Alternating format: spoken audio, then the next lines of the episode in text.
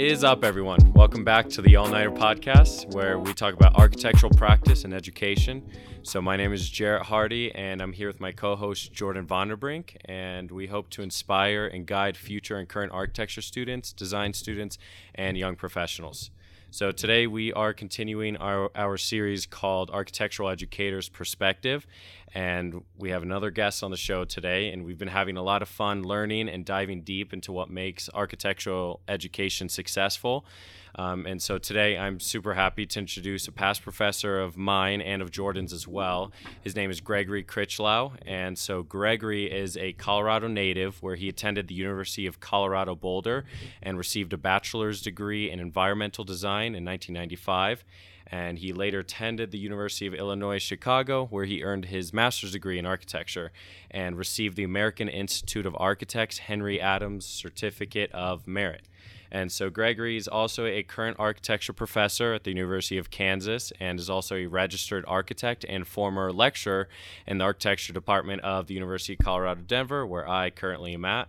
And as a project architect and lead designer for In Situ Design, Gregory has worked on projects such as a 31,000 square foot veterans home, and that one was called the Fourth Quarter, and worked on the Mulroy Housing, uh, which was a community center, and it was completed for the Denver Housing Authority. And Greg has also worked as a senior associate for Burkett Design in the Denver office. And so Gregory originally came to KU as Langston Hughes visiting professor, and this is one of the most prestigious awards that a professor can actually earn at KU. And this program was made in honor of the famous poet poet Langston Hughes as he resided in Lawrence from 1903 to 1916. And the goal of the program is to bring in young emerging minority professors each semester. And so, Greg, thank you so much for joining us today. How are you today? I'm doing well. Thank you for Good. having me. Perfect. Well, so we just want to ask you first three questions to start it off. And so it's going to be where did you grow up? Why did you choose architecture? And what was your college education like? And then we'll go from there. All right. Uh, so I was born and raised in Colorado. I was actually born uh, at the Fitzsimons Army Hospital. My father was stationed in Colorado as a Army officer. Um, I growing up, let's see, I growing up, I was mostly into athletics, so I didn't know exactly what I wanted to do, and so when I uh, became a senior in high school, um, I was traveling back and forth. I left high school to go play hockey, um, and then I came clear to me that I just didn't want to keep doing that, and so my parents were uh, giving me this decision to make that I had to figure out how to make college work because they had invested all their time and money into me playing this sport. So I took a year off um, and I moved to New York City. Oh wow! And with my grandmother, and I worked in Bloomingdale's, Manhattan. So my my ambitious goal while growing up in high school was that I wanted to be in fashion design. Oh wow! Um, but uh, my family wasn't so keen on that idea. But um, I wanted to learn more about it, so I decided to just save up money, leave home. Took a gap year between my senior year of high school and my freshman year of college. Was able to work in Bloomingdale's, Manhattan. Discovered everything about fashion, but you know what I really discovered was uh, in between going from my grandmother's house and to work was all the beautiful uh, city context around me, mm. um, and I was just amazed about how these buildings really kind of created space uh, and so that was kind of my first taste of it. And then, to believe it or not, I went.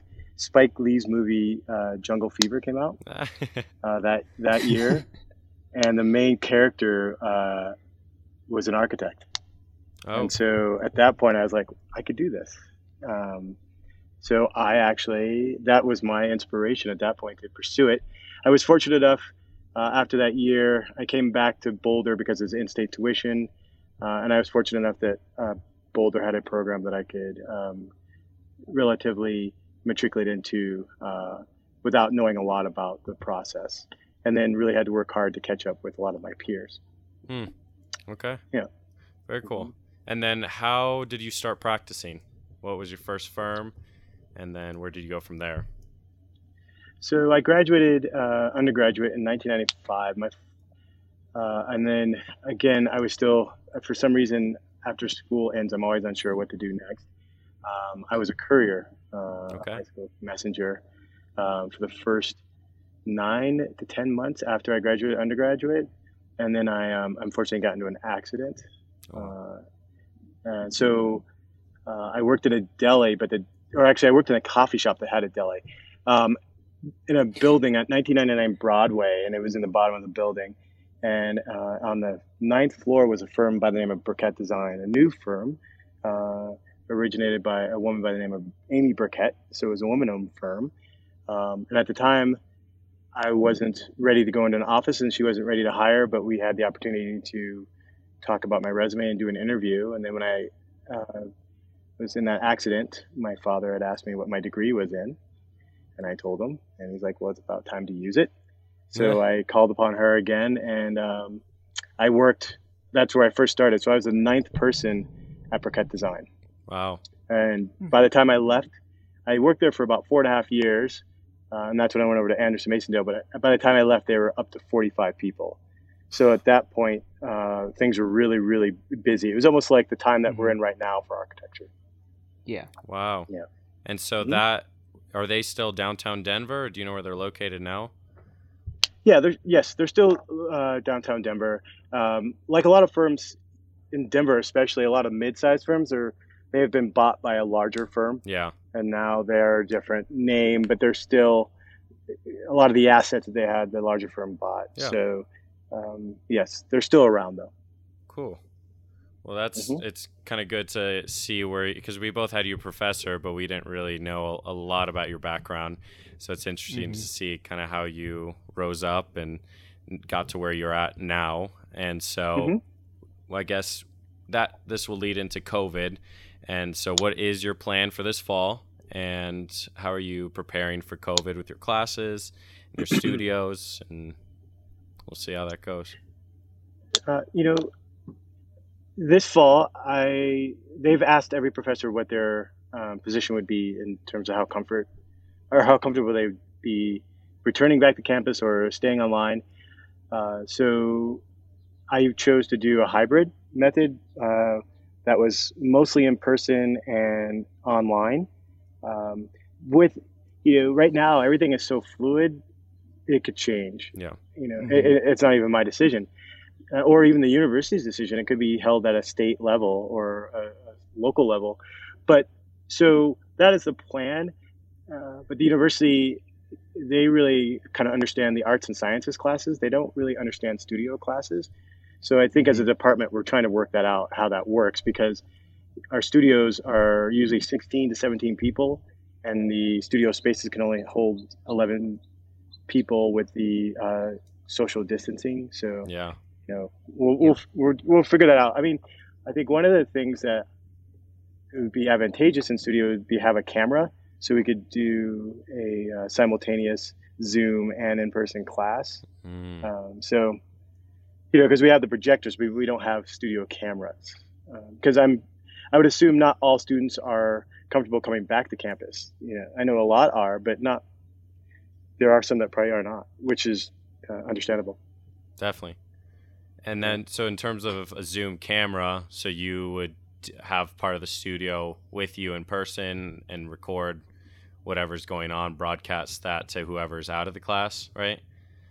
Yeah, so I would say it would be a synchronous uh, system to where we'd all be in class together, except I, I, I would say we'd all be participating, but some would be uh, remotely and some would be in the class, Hmm. as opposed to trying to have one class or meeting in, in the studio and then trying to have another class on Zoom. We could have it all together and people could just log into the studio setting. That's Yeah, that's my we- thought.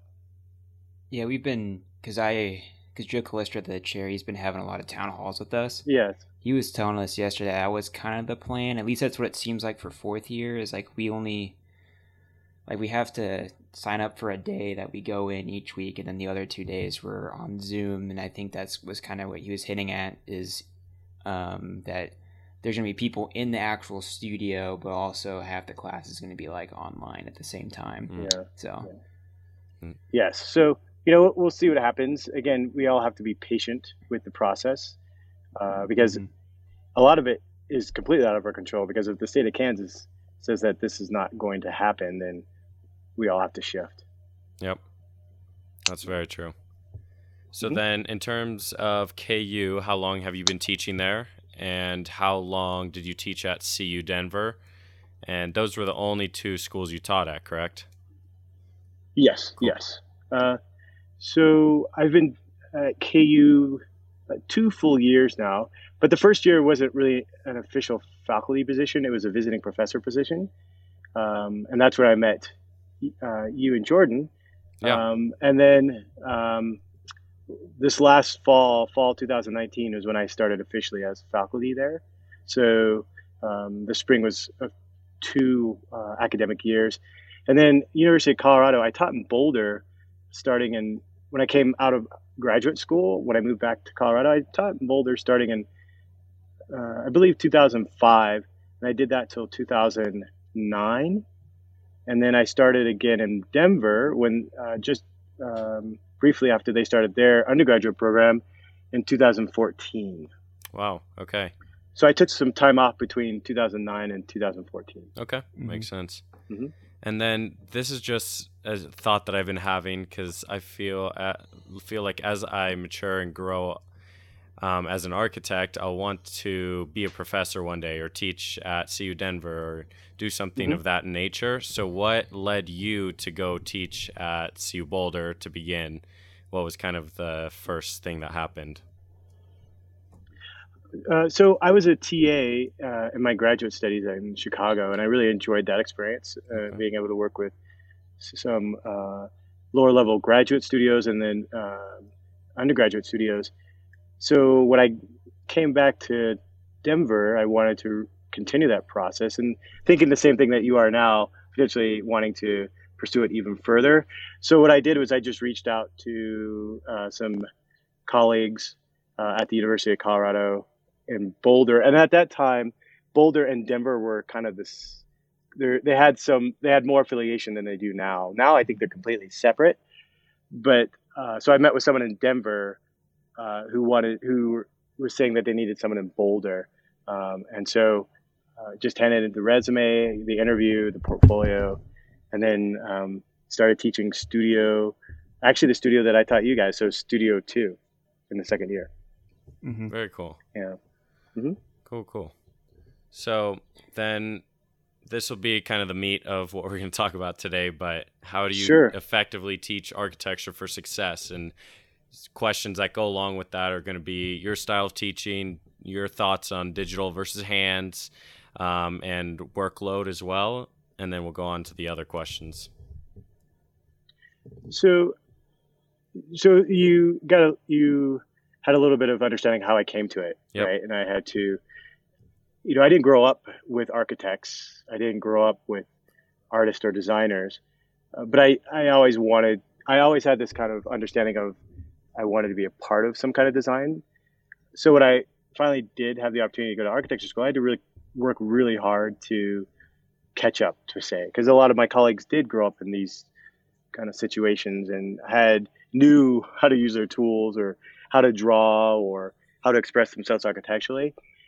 And so that has really set up the way I teach is because I know that everybody comes to their talent or want in different ways. Mm-hmm.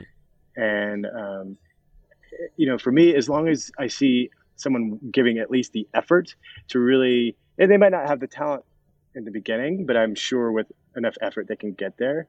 Um, I really try to nurture that effort. I mean, at some point, we all know that there is uh, a tangible process to architecture. You have to uh, be able to uh, convey or um, be able to present your projects in a way that is aesthetically acceptable. Mm and uh, and so you know you really have to still be honest with people about how that is coming along because the honesty will help them get better. Uh, or if they're already at a level that they're really doing well uh, the honesty will help them uh, re- think a little bit deeper about their process. But i really try to help um, people understand um, that you know if you're not there yet there you just have to keep giving that effort and of course you're going to have the students who um, aren't there and just aren't giving effort. and you know, as a professor, you really should tell people this is not for you at this time. You have to just help them come to that conclusion themselves. Um, mm-hmm. I know when I was going to school, there was more of the professor telling you, yeah, you might want to try a different study. Uh, but now it's not so much the philosophy. You, you, kind of help people help them make that decision themselves. Um, so that's uh, that's my that's the way I come about it. I, I try to really engage with students as individuals uh, and see where they're at because you know in their in conversations with desk crits or presentations, you can see that they really you know who really wants to be a part of this and who does not um, and it's just helping with skill sets um, in terms of you know analog to uh, versus digital uh, i when i was going to school we didn't have any digital so everything was analog so i have that skill set and i think that um, you know that skill set has helped me understand the digital process a little bit better or at least understand how to manipulate the digital process. And so, yes, I, I will always have students really hone their analog skills, even though some students aren't comfortable with doing that because we are so digital now. But I think in the long run, it'll help them uh, become better as not only in the digital process, just as designers and architects, be able to have that hand to, or hot, you know, eye hand uh, relationship uh, that um, really gets you to think a little bit more about what you're doing. Um, and so, yeah, I always will encourage the analog. There, don't get me wrong, digital. There is a lot of different things you can do with it, but I think if you have, if you're really versed in your analog skills, the digital is is more of a is more of a tool than it is your des, acting as your designer. If mm. that makes sense, because mm-hmm. um, I think a lot of people that start with digital, sometimes it can become their designer. Um, and and you lose authenticity because you can't really defend the design at that point, right? Beyond, mm-hmm. I I did an algorithm and voila, there's my design. Um, mm-hmm. So that's that's another reason for the analog. And then analog, you know, analog is still models. It's still building things with your hands. It's still being able to have these conversations that are tangible. You know, rotate things, look at them three dimensional in a real time setting I mean, yes, there are some beautiful digital models, but sometimes those interactions are a little bit more challenging because you can't you can't have that same interaction. And uh, and oftentimes they look too real, uh, too early. Yeah. Uh, mm-hmm. And so you know, as you'll, as you become as you you know graduate from being a student into professional, you'll learn that clients really hold on to images, right? Mm. And so if you present them a photorealistic images, image in more of the schematic uh, understanding of the design, they're going to hold on to that, and you're going to have to break that want, right? Yep. If something changes, mm-hmm. Right? And inevitably, it all it changes a lot, but that's where people are. I mean, they they're drawn to it because it some of these things look like photographs, and that's what they expect, right? Mm-hmm. But when you when you're able to sketch and when you're able to uh, give some quality to where it keeps the mind, everybody's mind open that there is some uh, room to manipulate and change. I think that's where analog helps out a lot. Absolutely. Mm-hmm. And then along with that, and Jordan, you can chime in for this too. I want to hear your thoughts. Mm-hmm. But we have 3D printers now, and those things are way advanced, and you can you can have any idea, and you can print off this Zaha Hadid curved building in a small little model and have that in the the click of a the click of a mouse. Um, in your we did that in Greg, exactly, Gregory's and that's that's when I first started doing it, just to bring it yeah with Greg. And then yeah. I remember asking you too. I was like, "Can I please do a 3D print model?" And you're like, "Uh, possibly. Let me think about it." And then you let us do it finally. and I was yeah, so happy. Yeah. But what what are your thoughts on that? It saved us a lot of it time. It did save a lot of time. So it's like one of those things that saves a lot of time. But when you really work on a model, which we, me and Jordan have both have done, you really yes. learn how maybe joints might go together or how walls might be placed or how windows might go. I think that definitely was something that I took from it. Um, but what mm-hmm. what are your thoughts? Well, that's the thing. I mean, even Zaha Hadid's designs have to be fabricated, right?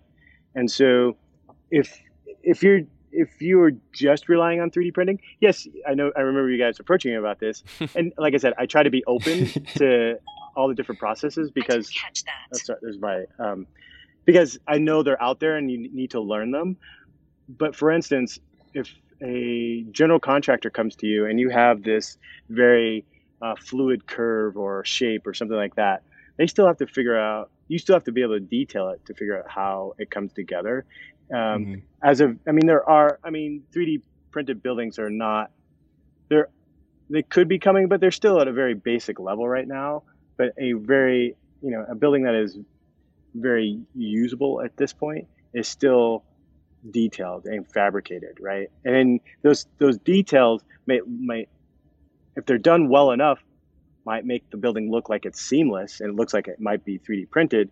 But you know, behind that image, there are the fabrication joints. Mm-hmm. And so when you do an analog mm-hmm. model, it, it, might take you more time because you're trying to figure out how to make those joints. And so when you have those con- when you have those conversations with a general contractor, your response won't be, "Well, I just printed it out," right? Um, mm-hmm. You'll you'll like, well, you know, I I soaked a little bit of wood, I bent it this way, you know. So you'll have those kind of conversations, mm. right? So, yeah, mm-hmm. absolutely. I, yeah. yeah, Jordan. One one question I actually had is yeah. you've taught um, pretty different levels of studios all the way down to first year, and you've taught some pretty high level studios as well. Yeah. I was wondering, like, how do you approach those studios differently? Because obviously the skill sets and, and whatnot are very different. The content that you're teaching is very different. So I wanted to know, like, how do you approach different levels differently? Well, you know, I enjoy the the level that we met at the second year level because I know at some point you guys are still developing your skills, and so. Mm-hmm it's not all about design per se. You know, I still have to be uh, aware that I might have to just teach more, a little bit of drawing, or I might have to teach how you use a little bit of software or things of that nature. And so you really gauge that studio level based off of that. But I think that's a good thing because it gets reinforced with your design process. Because you know, your first year or your foundational studios, it's all about how to use tools and draw, but you're not really trying to come up with your own design at that point, right? Mm-hmm. And so a lot of times some of those things don't stick because you weren't applying them to what your thoughts were, right? You were just they're being prescriptive and you're being told what to draw. Mm. Um, and so now when it's your design, you're trying to figure out your design and how to use your skills, and that's that's what makes it stick, right? And mm-hmm. so when we get to when I get to upper level studios like a 600, 609 that I have taught before or a 508 at some point, yes, I do have a different expectations. I, I would have the expectation that you know how to use your tools, and I rely more on your design. And so I'm pushing you to think a little bit more uh, in a way that is um, in a direction that you really haven't thought about before, right? I'm, I'm actually I'm mm-hmm. pushing you to be a little bit uncomfortable in studio, and not mm-hmm. everybody appreciates that. I mean, a lot of people are like, I don't really like this, right? But I think at the but I think at the end when you kind of overcome those uh, mindsets and think, oh, I can do something different, uh, I think it's more rewarding personally. Um, and with my experience in the practice uh, and helping people, especially detail in the upper level studio, because a lot of people come up with these very fluid designs or very lyrical designs and always question how do you make it happen. And when you help someone understand anything can happen, you just know how to have to detail it. And so when they have mm-hmm. that detailing process, I think that clicks for a lot of people and says, okay, yes, I can do these things. These aren't out of my realm of making it happen. So. it's it's funny you say you talk about being uncomfortable because when I was in your studio, I definitely when we were doing the first exercises, I was like, "What is happening right now? Like I've never done anything like this," and I was I was definitely uncomfortable. And by the end of it i it, it's something that's going to be in my portfolio because i absolutely love that project and the like the process of it. And i learned so much from you doing that. So thank you. And it's it just comes to show there has to be a it, kids are not always going to be comfortable and they're not always going to be like they have to learn be able to adapt and do all these things differently to kind of be yeah. excellent at what we do well, in that that process, especially in that process, a lot of times uh, students will come with a preconceived understanding of what architecture is, um, uh, which is a bit limited, I think. Um, and so, you know, for me, architecture wants to uh, have some kind of it wants to evoke feeling, whether negative or positive, right? But if mm-hmm. it if it doesn't, I mean, and some people feel completely opposite.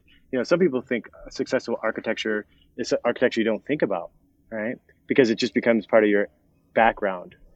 And but I know, you know, for a lot of people, buildings that they really remember are the buildings that evoke some kind of emotion, mm-hmm. right? Um, mm-hmm. You don't necessarily have to agree with them, but um, you know, as long as the, it does something for you, and it doesn't have to be an overcomplicated space. It could be a very, very um, basic space that has some kind of detail to it that, you know, maybe it creates just some kind of different lighting or things of that nature, but something that has create uh, evokes some kind of emotion. So those are the, what those exercises are about: is to get you to think about not just the kind of four walls of architecture, but what architecture what architecture can do emotionally for you as designers and potentially as end users. I completely agree, and I I love that idea. I the idea of architecture doing that, invoking emotion, is so powerful and when we spend 80 90% of our days in buildings that that becomes that more that much more important um, yeah. so yeah. so then when you have your studios how do you choose site and the type of project that it is because you have an outline from ku um, of kind of what you need to teach but you with us you did a maker space and a community center and then yeah. and then you also did the bike uh, the alley the bike shop. The bike yeah, stop. the bike stop. Yeah. And then also a bike and shop. Bike yep, shop. exactly. yeah. So how how do you do well, that? Well, in the lower level studios, it's it's about the research that I'm doing with transportation and how it fits in with architecture, and so, and I think it works uh, a little bit better because if we're talking about the scale of uh, a mic- micro mobility or a bike, uh, the scales of the the beginning studios are smaller, and so we can those can fit a little bit easier. They can become a little more tangible for students to say, okay, I can take some of these details off a more industrial design project and create it more into a inhabitable architectural project.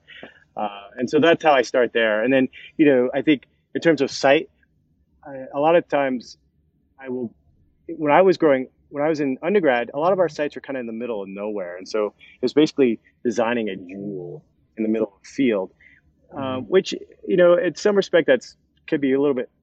I mean, it's fun, but I think your um, designs have more meaning when you have context around it. If you have to respond to contextual, um, uh, rel- you know, contextual pieces, right? And so a lot of times when I pick sites, they're usually in some kind of, uh, for lack of a better word, because Lawrence isn't really urban but we were mm-hmm. on Mass Street. That's probably the most urban space in Lawrence. Um, and so, you know, but picking in between those two buildings, right? I'm constricting you in terms of what your um, abilities are. You know, you're going to have two elevations. How do you connect the buildings? Things of that nature. Uh, when I get to upper level studios, this last one, we really started to focus on the community. So we worked in East Lawrence and we had meetings with the community and so the architecture was about working with potentially end users, but listening to people and understanding what their wants and needs are and how that can translate into something that is um, both how it meets your needs as a designer, but meets the needs as an end user. And so that was an interesting process because uh, a lot of the comments we got back from the community, because they were part of our midterm and our final review, is that they had never thought about their site this way, right? And a mm-hmm. lot of them were pretty kind of okay, we just need this, this, and that. And then as students came up with their own creative solutions, they really made some people excited about, okay, these are the potentials. I mean, yes, some of these things that we come up with as the university potentially are not economically feasible, but there's always a way to get there, right? And so yeah. at least the idea is started. Um, mm-hmm. So yeah, um, that's that's how I pick sites. That's how I've been picking sites with upper level studios trying to get more engagement with an end user or, uh, or a potential community member. Um, and so students aren't just relying on my comments or my colleagues' comments at the university or even other architecture or, or architects' comments, but community comments, right? Because those, at the end of the day, you guys are going to have to change your language a little bit from all the stuff that we teach you in architecture school about how to talk about parti and you know, sections, elevations. You know, when you commu- mm-hmm. when you present to a community, you have to speak a language that uh, they can have take ownership of a design that you're doing because mm-hmm. you're basically designing for them. It is exactly. Mm-hmm. Yeah. And then just for a little bit, a little bit of background for our listeners. So you yeah. are a bicyclist and you do yes. that frequently, actually almost every day, probably. And yeah. then um, you have, or you had a shop called Chocolate Spokes. And if you yes. could just touch on that pretty briefly, just so people can kind of get an understanding of where you're coming from. Yeah, yes. So uh, my cycling started when I was in undergraduate in Boulder. Uh, you know, I raced for the cycling team up there, and then the School of Architecture took over. So I, you know, either you make a decision because they both take a lot of time. If you want to be successful in cycling, you you're on your bike a lot, mm-hmm. right? Because you have to train your body. If you want to be successful in architecture, you're in the studio a lot. Yeah. um, and so I, I chose I chose school, uh, which is a, a, a, smart thing to do because my parents were tired of me doing the athletic thing. But um, but I wouldn't consider myself uh, a cyclist right now. I don't own a car, so I'm all about utility. Right? I, I'm not into competing or things of that nature, and so that's how when I opened the bike shop, I was really trying to help people understand what bikes are about being more of a tool uh, as opposed to a recreational piece. Um, and so, yes, I had Chocolate Spokes for 10 years. And what was unique about it is that we not only were a service shop, so we serviced a lot of the neighborhood and connected to the neighborhood because the neighborhood was needing uh, reinvestment, but uh, we designed and fabricated our own bikes. And so those fabrication, you know, the first fabrications really were custom bikes. So we, I basically, these people came to me and told me what they wanted. And a lot of times they were more on the competitive side. So they were gravel bikes, they were road bikes, they were cyclocross bikes.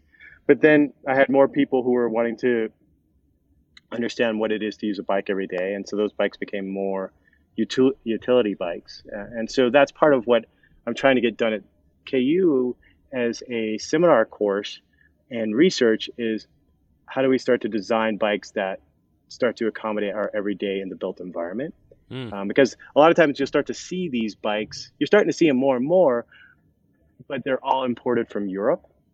And so we're having to hmm. adapt European kind of designs to what we do in the United States. So if we could start to manufacture, you know, putting more of its emphasis on manufacturing them in the United States, then we start to meet the need of more of a U.S. Um, human-powered potential culture at that point. Uh, and so uh, seminars will involve uh, being able to study the first part of the seminar. I did it last semester, but it was mostly in class because my equipment was still here.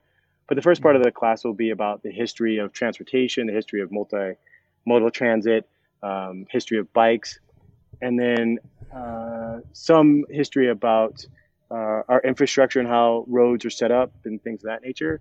And then the second part of the class will start to be more hands on, design and fabricate based off of what we learned in the beginning. So uh, for me, that is, we talked about the analog part of architecture, you know, about craft and what it means to learn how to make things. Mm. Um, and this is pretty specific because it is using alloys and steels. So you learn how to weld, you learn how to cut, you learn how to form.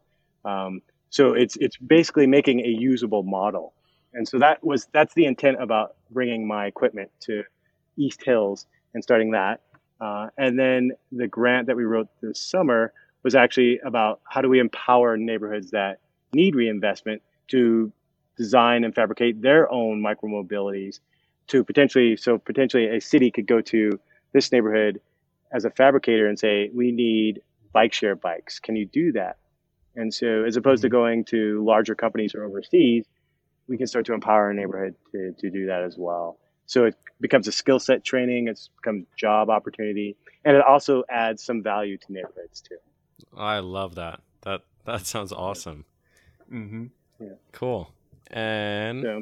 I think that was that was perfect for our listeners, so they mm-hmm. kind of get a background of that part of your life. And then, yeah. So with you teaching at your, how long did you teach at Denver? Um, so from 2015 to right to when I met you, yep. uh, 2018. Okay. So yeah, just about three and a half years. Cool. Well, I kind of want to talk about the comparison of the two schools, and not not to be like, oh, they're this one's better than this, or they do this better, um, but yeah. just what different teaching philosophies might be, and also it's two different environments in terms of big downtown Denver, and then you have Lawrence College Town. Um, it's it's an amazing town for sure, but it's just completely different. So how how yeah. did those compare for you so far? um, looking at it? Teaching at Lawrence was like teaching in Boulder. Uh, you know, you're, you're you, like you said, you're in a pretty nice, you're kind of a utopian college setting. Um, and I think your formality of architecture is a little bit different because contextually there's not there's not as much that you would have, for instance, at the University of Colorado Denver. I mean, you're in the middle of mm-hmm. Denver, Colorado, in the city. Um, but I think you know, University of Kansas, I believe, is um, almost 100 or over 100 years old. So there's yeah. a lot of entrenched uh, philosophies and ways of doing things. Um, and so, which can be good and not so positive. I mean, it's good because you know what you're going to get. You know that there's going to be a structure to the program. Um, and it also, and you know that there's going to be some value when you graduate, when you say you have a KU degree. Um, but at the same time, everything needs to evolve. You know, not only just uh, your architecture, but who you interact with needs to evolve too. And sometimes when you're on a college campus like that, you tend to just stay on the campus, right? Because you're so focused on mm-hmm. school, is that um, you know oftentimes you just don't leave campus. And that was the same thing for me when I was in Boulder. Um, Boulder was my world, right? And so uh, but then when you have to go get uh, employment and stuff like that, your world changes. And so I think those are kind of the uh, intangible differences of the schools. Uh, University of Colorado Denver has always been known for its graduate study program, and they've been always kind of this tiered position with the University of Colorado Boulder. It was assumed if you got, I, I believe it was written, but if you received a certain GPA, you basically matriculated into the master's program in Denver from Boulder. But since they have separated, everybody applies equally. And so that I think that gives a lot more strength to the Denver program. But I think what really gives the Denver program a lot more strength is the inception of the undergraduate program. So the program that you're in right now, Jarrett, I think it might only be six years or seven years old. That's, so it's not very, you know, it's not, you know, it's it's really quite young and in its infancy. So I mean, it's that's the exciting part is you're kind of at that ground zero but at the same time, um, the the advantage of it being like that, where it is, is that you are working right now, right? Yes. And so you can go out there and work and be a part of a firm and go to the school. And so your degree, to some extent, people know what you as a individual, as a person, right? But when your program is so young, you know, sometimes people are like, well, what what is really how do I really gauge the authenticity of the program at that point? Whereas KU, you know, it's over 100 years old, so we know what, mm-hmm. people know what they're getting. Mm-hmm. Um, uh, so, I, but I, I, think with inside UCD, you should be excited because um, there are some people who are moving on and some young people moving in as professors and faculty. And so those philosophies, the evolution is, seems to be always constant, which is good and which is what you need. So it's um, it's fun. I, yes, I think they're both unique situations. It's funny you say evolution because that's the s- kind of slogan or motto right now for the school. It's called evolution, and they're kind of changing. They're changing a lot of things at the school, so it's definitely unique in that sense to see what's happening. But then being at KU, it's so established, and everybody, everybody, ha- or they have that reputation, and you know what you're getting, like you said. Um, so I mm-hmm. think it, at that point, then you can choose based off of education, um, but also where you want to be um, location wise yeah. or what works, what makes sense. And like for me right now, I'm in state tuition and that's saving me a lot of money, just like you did yes. too with mm-hmm. in state. So it's like circumstances like that that might play into choosing a school too.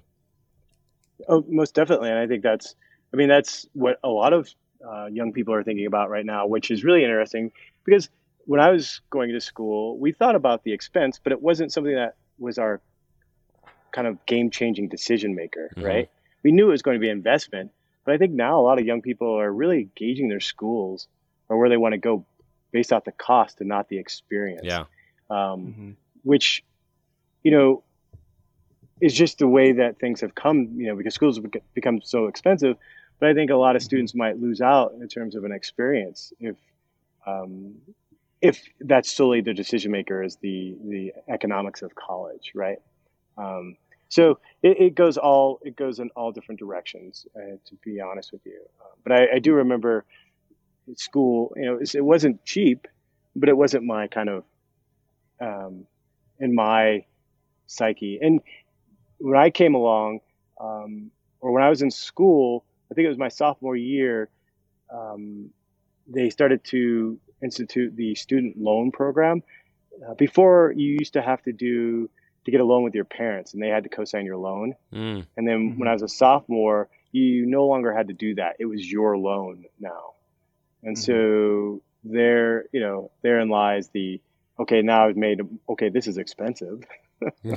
but mm-hmm. yeah. Um, but I, I had to pay for my own school at that point. I mean, it wasn't my parents by any means. Yeah. Cool. Well, I think that was pretty good talking about the comparisons. Um, and then the next topic and kind of the last topic will be future directions in terms of your life and also at KU as a professor. And so you are you going to be moving out there with uh, out to Lawrence with your family, um, and then you'll be there as a professor indefinitely. And do you do you plan to practice at all? Um, what what is the plan? Uh, so the first question, do I plan to move out there? You know, I have my kids are I have a freshman in high school and then another my other child is sixth grader. Nice. So they're pretty they're pretty entrenched in what they're doing here. Uh, so yeah. I think it would be pretty hard to move them. So in the short term, no, my family won't be moving there. Uh, but it is Kansas uh, because it's relatively. I mean, if I were teaching somewhere in the East Coast, then I think that equation would have to be a little bit different uh, but it is mm-hmm. relatively close yeah. Uh, all intents and purpose. Um, so, but yes, I am committed to the University of Kansas to uh, be a professor there um, and see what we can do. I'd like to do more things in Kansas City, to be honest with you, uh, and and start to and continue some of the things that we did here with the bike shop, but not so much as a sole entity, but using some of the process of what the university can offer. Uh, students participation. So, for instance, if we find another corner that needs to be refurbished or rebuilt, either that becomes a design build, right? It mm. becomes something to where, um, as opposed to, you know, finding um, a, a, site that you can build a house on, you start to again interact with constituent bases. You start to interact with communities. Um, you're able to do uh, a tenant finish design build, which is just as important as a ground up design build uh, because you start to learn about historic architecture, you know, what how things are done in the past, how you correct them now. Um, so that you know, as a future, I would see that as where I want to be at KU is doing more work with Kansas City. Uh, I know that we have a relationship with uh, the Kansas City Design Center, and I mm-hmm. think uh, Joe, as a chair, is trying to uh, really strengthen that relationship even further. Um, so there's could be potential there. Um, and then in terms of practice, you know, for me, my practice right now is more about continuing to understand how we start to change the culture and we look at how we move through our landscapes differently. Um, you know, just we we are a country that are so auto based or so petroleum based that I don't think it's really good for our total overall mental or physical health. Um, uh, and it, but it, it, I say that with you know going through COVID right now, you know people are really evaluating if they even want to be in dense centers or cities and things of that nature, mm-hmm. right? Because you know we're talking about social distancing and things of that nature. For years, you know, we as architects uh, and planners, we're talking about oh density is more efficient. You know, it's all about connectivity. It's all about uh, being with your fellow person. But now with COVID, you know, that thought process has to be a little bit different. But I still think it, you know, as all things, we'll get through this. I mean, we have precedent of going through these things before. Um, unfortunately, we're just it's taking us a little bit longer. It's a little bit seems like it's a little bit difficult because we're in the middle of everything. But I think in the future, I think the urban centers are still going to be very valid. in the way we do things. Um, I think they might even be more valid because we start to take care of each other more. We start to uh, understand that we're not just a single entity unto ourselves. Um, mm-hmm. uh, and so that's that's for me the future is looking at those kind of aspects of um, engaging at more of the infrastructural level. Hmm.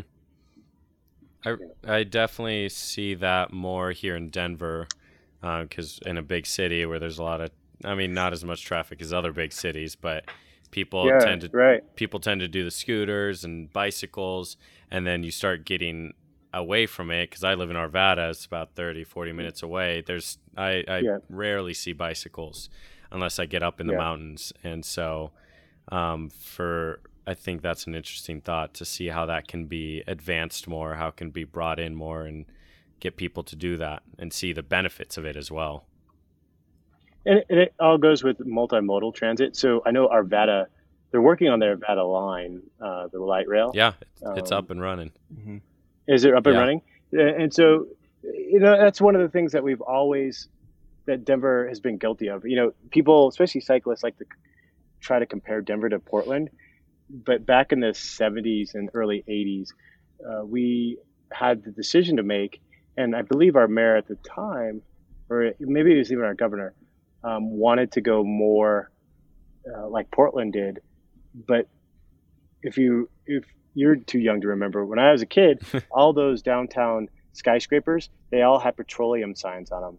So we had a huge petroleum lobby in Denver, ah. right? Um, and so you had um, Texaco was here. You had all these different um, not or all these gas or petroleum companies that were wanting to push more the you know the automobile, and so that's the way Denver went. Um, and so I think now we're starting to see maybe that wasn't the the best way to go because um, every time we add another lane to a highway or a street, you know the thought is, oh, we'll relieve congestion. Well, you're just creating another demand. You're creating more demand. Mm-hmm. And so those things get filled up before they're even finished, mm-hmm. right? And so I think the thought really has to go to more how we use multimodal because a lot of people talk about the cities that they go to and say, I didn't have to use a car, right? I had, I had, I was able to be a tourist through all kinds of different transit systems, right? Um, and those are they're memorable experiences, and those are experiences that are uh, are more positive. So we'll see where that goes. Cool but I think it's going to be more of a challenge in Kansas City than it is in Denver. I'll tell you. Yeah, well, yeah. Kansas City's kind of behind on, on that part. I know yeah. Lawrence is a bit different. They they kind of are more bike friendly and whatnot. Um, but yeah, Kansas City is they're they're they're pretty behind on that. well, it was interesting because Lawrence was named number four for most bikeable cities uh, last year. Really? And it wasn't because mm-hmm. it wasn't because, and everybody was like, I think they had the same reaction you did, Jarrett. Wow. But it wasn't because they had all the facilities in, in place. It was based off because they had done the most in the last year. So, for instance, they were before mm-hmm. Boulder. Boulder already has that in place, so everybody knows Boulder is like that. But Lawrence, I guess, had made a bigger effort to do newer infrastructural changes, and so that's what mm-hmm. helped them get that position. That makes sense. Well, that's yeah. There, there's a bunch of things they're doing with like obviously on the roads, and then there's this twenty was it a twenty one mile loop that they're doing for cyclists and runners. Yeah, around the yeah. city. So yeah, yeah. Cool. And I'd like to see those things become more connected. So as opposed to just for like recreational things around the city, how does it start to engage into the city, mm-hmm. right? Yeah. Um, and so those are those are the kinds of things I would like to push more uh, as my future goes. Cool. Well, um, I think that is almost everything that we had to talk about. But as a last okay. question, um, what yeah. would be some advice that you would give to the current architecture student or young architect um, as they go through their education? Um, as a young, as as you're first starting out, architecture can be challenging, and I, I know it's been known to have a lot of attrition. You know, people are just like, I, I'm tired of this. But I think at some point, if you can get past that first, I guess, year, year and a half, it's a very useful education because it gets you to think as an individual. You come up with your own designs. It's almost entrepreneurial in a way because you come up with an mm-hmm. idea and you have to defend it, and people will critique you on that. Yep. Um, and I say that is because the biggest thing I would say for young architects and students, especially, is that not all of you are going to be architects when you graduate, right? Um, and your life will change, so your trajectory will change, your wants will change, but the education of architecture will allow you to make those pivots easier because you've had to kind of defend your own ideas throughout the last four or five years that you've been in school. Um, and what I would say too is that when those changes come, be open to them. Just because you spent mm-hmm. Five or six years in architecture school does not mean you have to be an architect, right? Yeah. Don't. Yeah. it doesn't mean you have to be. Um, you, you don't because I've seen a lot of people in practice who are just there. They're not happy um, because they just figure, you know, I spent all this time for the education and things, and I just have to be an architect, right? And that was one of the things when I when I became licensed. I told my wife, well, it's time to do something new. I've done, I've got to where I thought I would be, um, but I have other interests, and if I can make those happen, then why not, right? Um, mm-hmm. And so just be open to those changes. But I would say the the education of architecture is unique enough that will help you uh, navigate uh, those directions easier. Excellent. That's I, I, think that's an amazing take. Amazing last yep. words. Well, Gregory, okay. thank you so much. That was incredible. Sure. Um, and this will conclude our interview with you. Um, but go like, rate, and subscribe to help us make the show better. And you can also find us in, on Instagram at All Nighter Pod and email us at allnighterpod at gmail.com with any questions or comments. Um, but thank you everyone for listening and have a great day.